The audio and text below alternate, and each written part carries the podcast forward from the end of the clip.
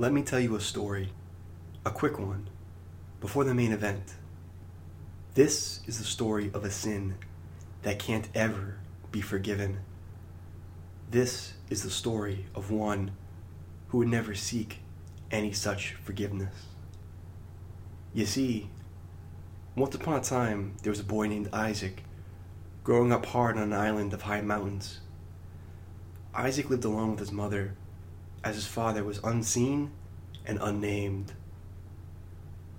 There had been a daughter once upon some other time, but Isaac never met her, and her name was as unwelcome in the home he shared with his mother as a fart in church.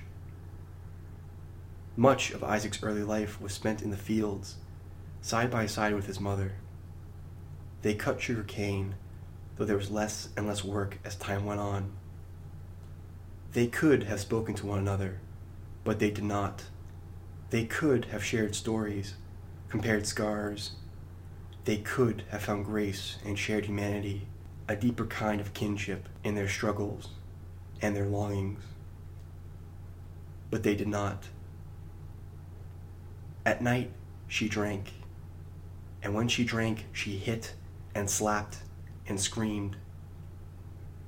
When she did not drink, she did not seem to regard her son at all. Her eyes, like smooth brown stones, would flick past his face as if Isaac was not even there. From a very young age, Isaac came to believe that she hated him not long after, he began to hate her as well. They could have passed forever that way, linked together in unspoken resentment, but for the stories Isaac heard from the other boys about the world beyond the island of high mountains. They spoke of towers of glass that extended higher than even the clouds. There was more food than you could ever hope to eat, more women than you could ever hope to know and more money than you could ever hope to spend. Isaac joined with other boys in an escape plan, but whereas they all took pains to keep their flight secret from their families, Isaac flaunted his forthcoming departure in front of his mother. He made sure she knew that he would soon be gone, and that she had never factored into his thoughts. The night was hot and heavy with storm, when he packed his few belongings and made for the door. She was sitting in her favorite and only chair, her expression just as blank as it always was in the sober hours. Isaac had spent hours trying to come up with a perfect kiss off line, the kind that would bury deep and twist painfully during all the lonely hours to come. But nothing had seemed just right, so he settled for walking out without a single backwards glance. She spoke then, just as he was one foot out the door. I didn't know, she said. I was asleep, sound asleep. She'd been sick for days and was sick still, her moans following me in my sleep. His voice was so gentle, so kind. He asked if he could take my baby. He said he'd show her wonderful things. I was tired and sick, and I didn't hear the yes until it was gone, and so was she. Isaac stared. No idea what he was supposed to say or do. I'm leaving, he said at last. I'm not coming back. Her smooth brown eyes found him in the dark. Good, she said. But remember to be afraid of their eyes. Their glowing red eyes. You must always be afraid. And he always was. Her words followed him wherever he went twisting painfully in the lonely hours.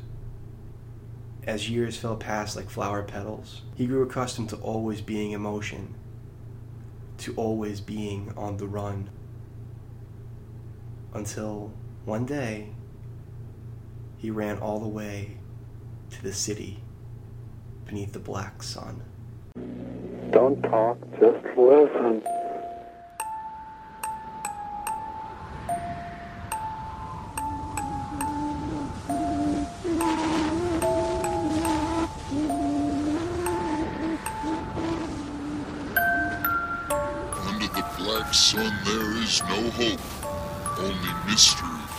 Wonder, and danger.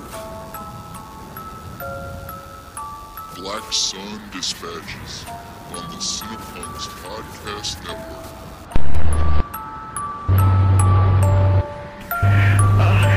They, they are not what they claim to be.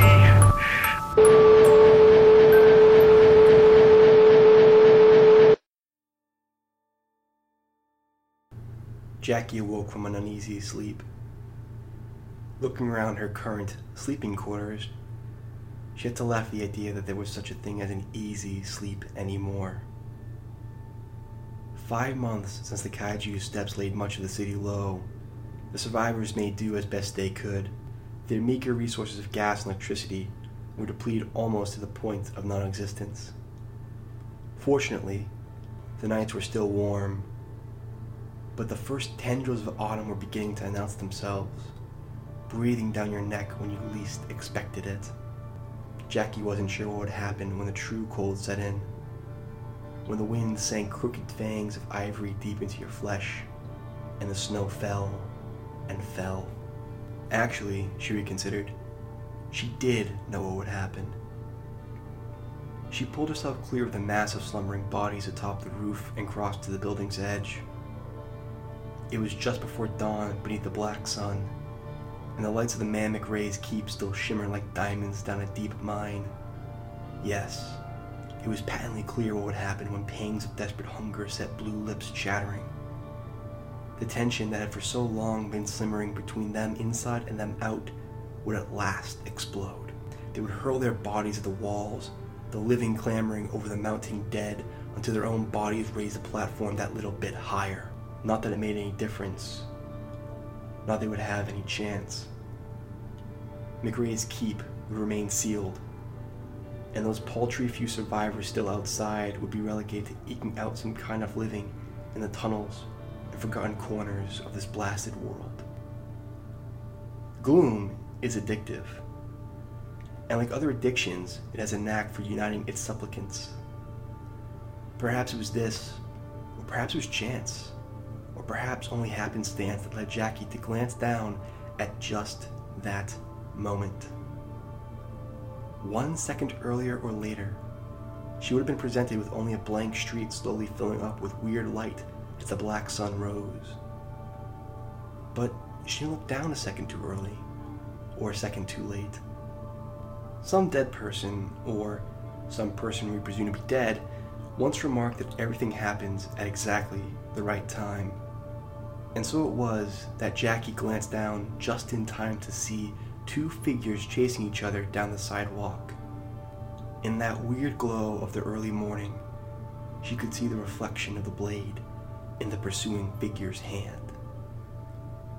The one being chased darted down an alley, followed closely by the one doing the chasing. Jackie turned from the rooftop and looked for her bedspread.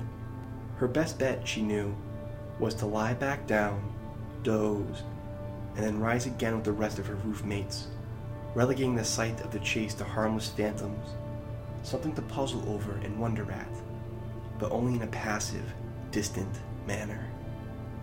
The concern she suddenly felt came as a surprise. Over six years beneath the black sun, not to mention the over 30 that she wore under her belt before the city fell, had long since taught her that concern was wasted energy. But gloom is often all consuming. When something breaks through that suffocation, even the smallest feeling can strike you like lightning. Quite unwillingly, Jackie discovered that she actually gave a shit. She did go to her bedspread, but not to lie back down. Instead, she sifted through scattered sheets until her hand settled on the cold of the 12 inches of steel she kept as a constant bedfellow, lest some of these other fellows think to climb into her bed. The activity caused Paulie C., the guy who slept next to Jackie's own spot, to come blinking into waking. But by the time his eyes focused up, where she had been there remained only open air.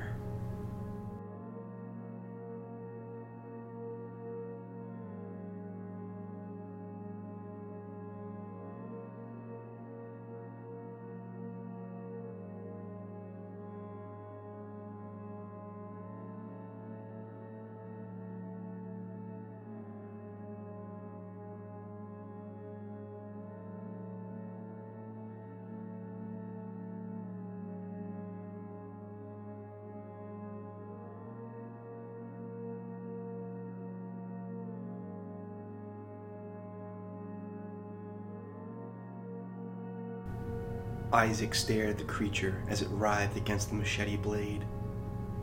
Fully half the machete was embedded in the faded brick wall at the end of the alley. The creature had attempted to scale the wall, only for an errant brick to come loose against its weight, depositing the creature back to the ground. It rose, and this was when Isaac struck, hurling his machete with both hands while in mid stride the heavy blade turning end over end before striking the creature square in the skull, momentum carrying it further still. The creature's clawed hand fumbled at the machete's grip.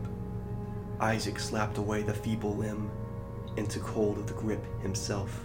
He twisted the blade just so, just enough the creature squirmed and spasmed, all motor function lost. He noted that to any passive observer, it must seem like he was torturing some random man. After all, the creature's basic shape was human, as was its worn jeans, its ratty sneakers, and its gray sweatshirt which it wore with the hood up. For all Isaac knew, until tonight, this had, in fact, been a normal human. Or maybe the poor wretch had been taken by the spirit long ago, reduced to nothing but a skin puppet for a malevolent beast. I will set you free, Isaac thought. I'll watch the red die from your eyes and know my cause was right. He reached for the hood, meaning to pull it back and expose the creature's visage. But right as his hand touched fabric, the creature froze in its mewling and seemed to notice something behind him. Isaac turned. As we have said, we did not come up with that line about everything happening in its proper time. That was some lady, probably dead, from Australia, we think. While it's a concept that requires a good deal more study, the anecdotal examples can be enough to convince you that at least some things are indeed quote unquote meant, though what the meaning behind such intentions are, that's anyone's guess. For example, if Isaac had not turned his head at that exact moment, Jackie's knife would have greedily sunk into the heavy meat of his skull. As is, it bopped him hard on the nose. Isaac flopped to the pavement, where his ribs were immediately greeted by the interloper's boot. Asshole! The woman hissed. Gasping for air, he clutched at her pant leg as she stepped over him. She stomped hard on his fingers. Isaac writhed on the ground, burning brush fires of agony blazing in his lungs, his face, his hands. Through the crimson veil running into his eyes, Isaac watched the woman step towards the pinned creature. He tried to cry out. He tried to warn her. He tried to somehow compress years of the dull agony of loneliness of the muted pain that comes when it becomes clear that the horror of your life will not abate anytime soon. This pain had been lodged in his heart like a splinter, stuck there since before he was born, and here at last, here was the responsible party. To come so close and to be robbed now, seconds before triumph. He tried to place this all into one voice, one sound, but the gurgling moan that left his lips impressed no one. Jackie ignored him and went to what she thought was the victim. She saw the blade and knew the situation was hopeless. Hey, she said, trying for something warm in her voice. Hey, hey, what's your name? Jackie pushed the hood back. Glowing red eyes lunged towards her. Jackie threw herself backwards, landing hard on the pavement beside Isaac. The creature behind the hood bared its adder fangs at her, moisture dripping from the wicked tips of the massive teeth. The shape of the creature's face resembled a snake, but tufts of discolored fur grew in spaces between the scales. Its head! Isaac wheezed. You must cut off its head! Adjusting quick, Jackie jumped to her feet and sprang towards the machete, but the creature got there first. It bore down on the machete, driving its head deeper down the blade. In its screams was agony, yes, and rage, oh my, yes. But there was also within it defiance. For one brief instant before the machete halved its head, the creature's eyes met Isaac's. In those eyes, he saw triumph. The skull gave. Disused meat fell leaking to the ground. Jackie did not even have time to register that the corpse on the ground was now nothing more than an ordinary man, for as soon as the body fell with a wet thud, a crimson cloud swarmed out of the ruins of the head. A question formed on her lips, but would never be asked, for the cloud swept past those lips, plunged up her nose and into her ears. Still coughing, Isaac sat up. He watched impassive as Jackie's body stretched and shivered. When the red eyes opened once more, he met them without flinching. Next time, he said. Soon, the creature that had once been Jackie again showed its teeth. Though whether this was a grin or a warning, Isaac could not have said. And then it was gone.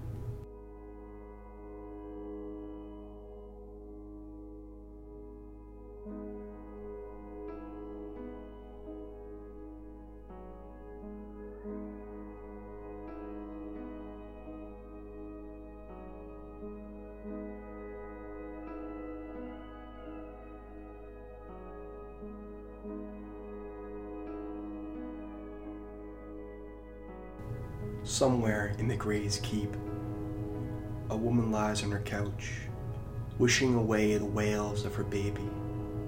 She has not slept for 72 hours, and neither has her baby. But that does not claim the child's cry. Oh no. It grows harsher. It seems more ragged. But the volume never, ever relents. The mother presses her hands to her forehead and wishes for something, anything, to relieve this nightmare and let her sleep. There is no pop. There is no whoosh. There's only a sudden certainty. The mother opens her eyes and is at once certain that she has awoken into sleep. There is a creature standing over her, a creature with red eyes and a smile that goes on for a very, very long time. Your baby, it begins. May I have it? She is certain that this is a dream, and so it can't really matter how she answers. Can it? The creature's scaled hide glitters like emeralds. She reaches up and feels its cold solidity. The mother looks up into those red, red eyes, and she does not know her answer until it is already gone.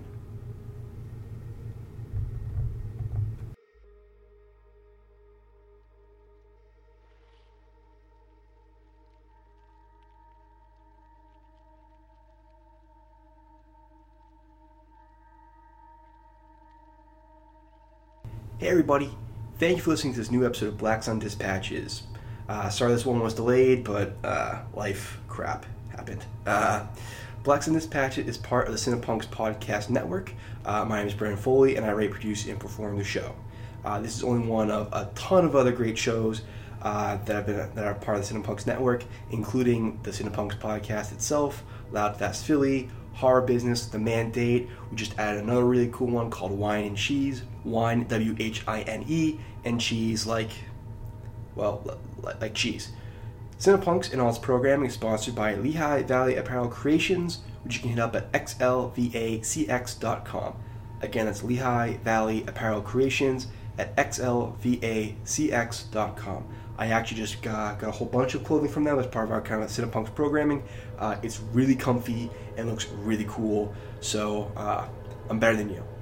So if you want to be as good as me, again, you need to go out and buy clothing from Lehigh Valley Apparel Creations. Uh, it's up to you. If you want to be a sponsor of Black Sun Dispatches and other Cinepunx programming, uh, please support our Patreon, which you can find on our website. If you like the show, please rate and review us on iTunes. It's a huge, huge help. Uh, so please get on that. You can follow me on Twitter at the True Brendan F. You can follow the show on Twitter at Black Sun Show. Black Sun Dispatches logo was designed by Jennifer Rogers, and the music is Winter by E.L. Heath. So we'll be back in exactly one week with Red Eyes Part 2. I hope to see you guys there, and I hope you really, really like the new episode. Uh, until then, uh, I'm Brendan Foley, and this has been Black Sun Dispatches. Have a good one, guys. Bye.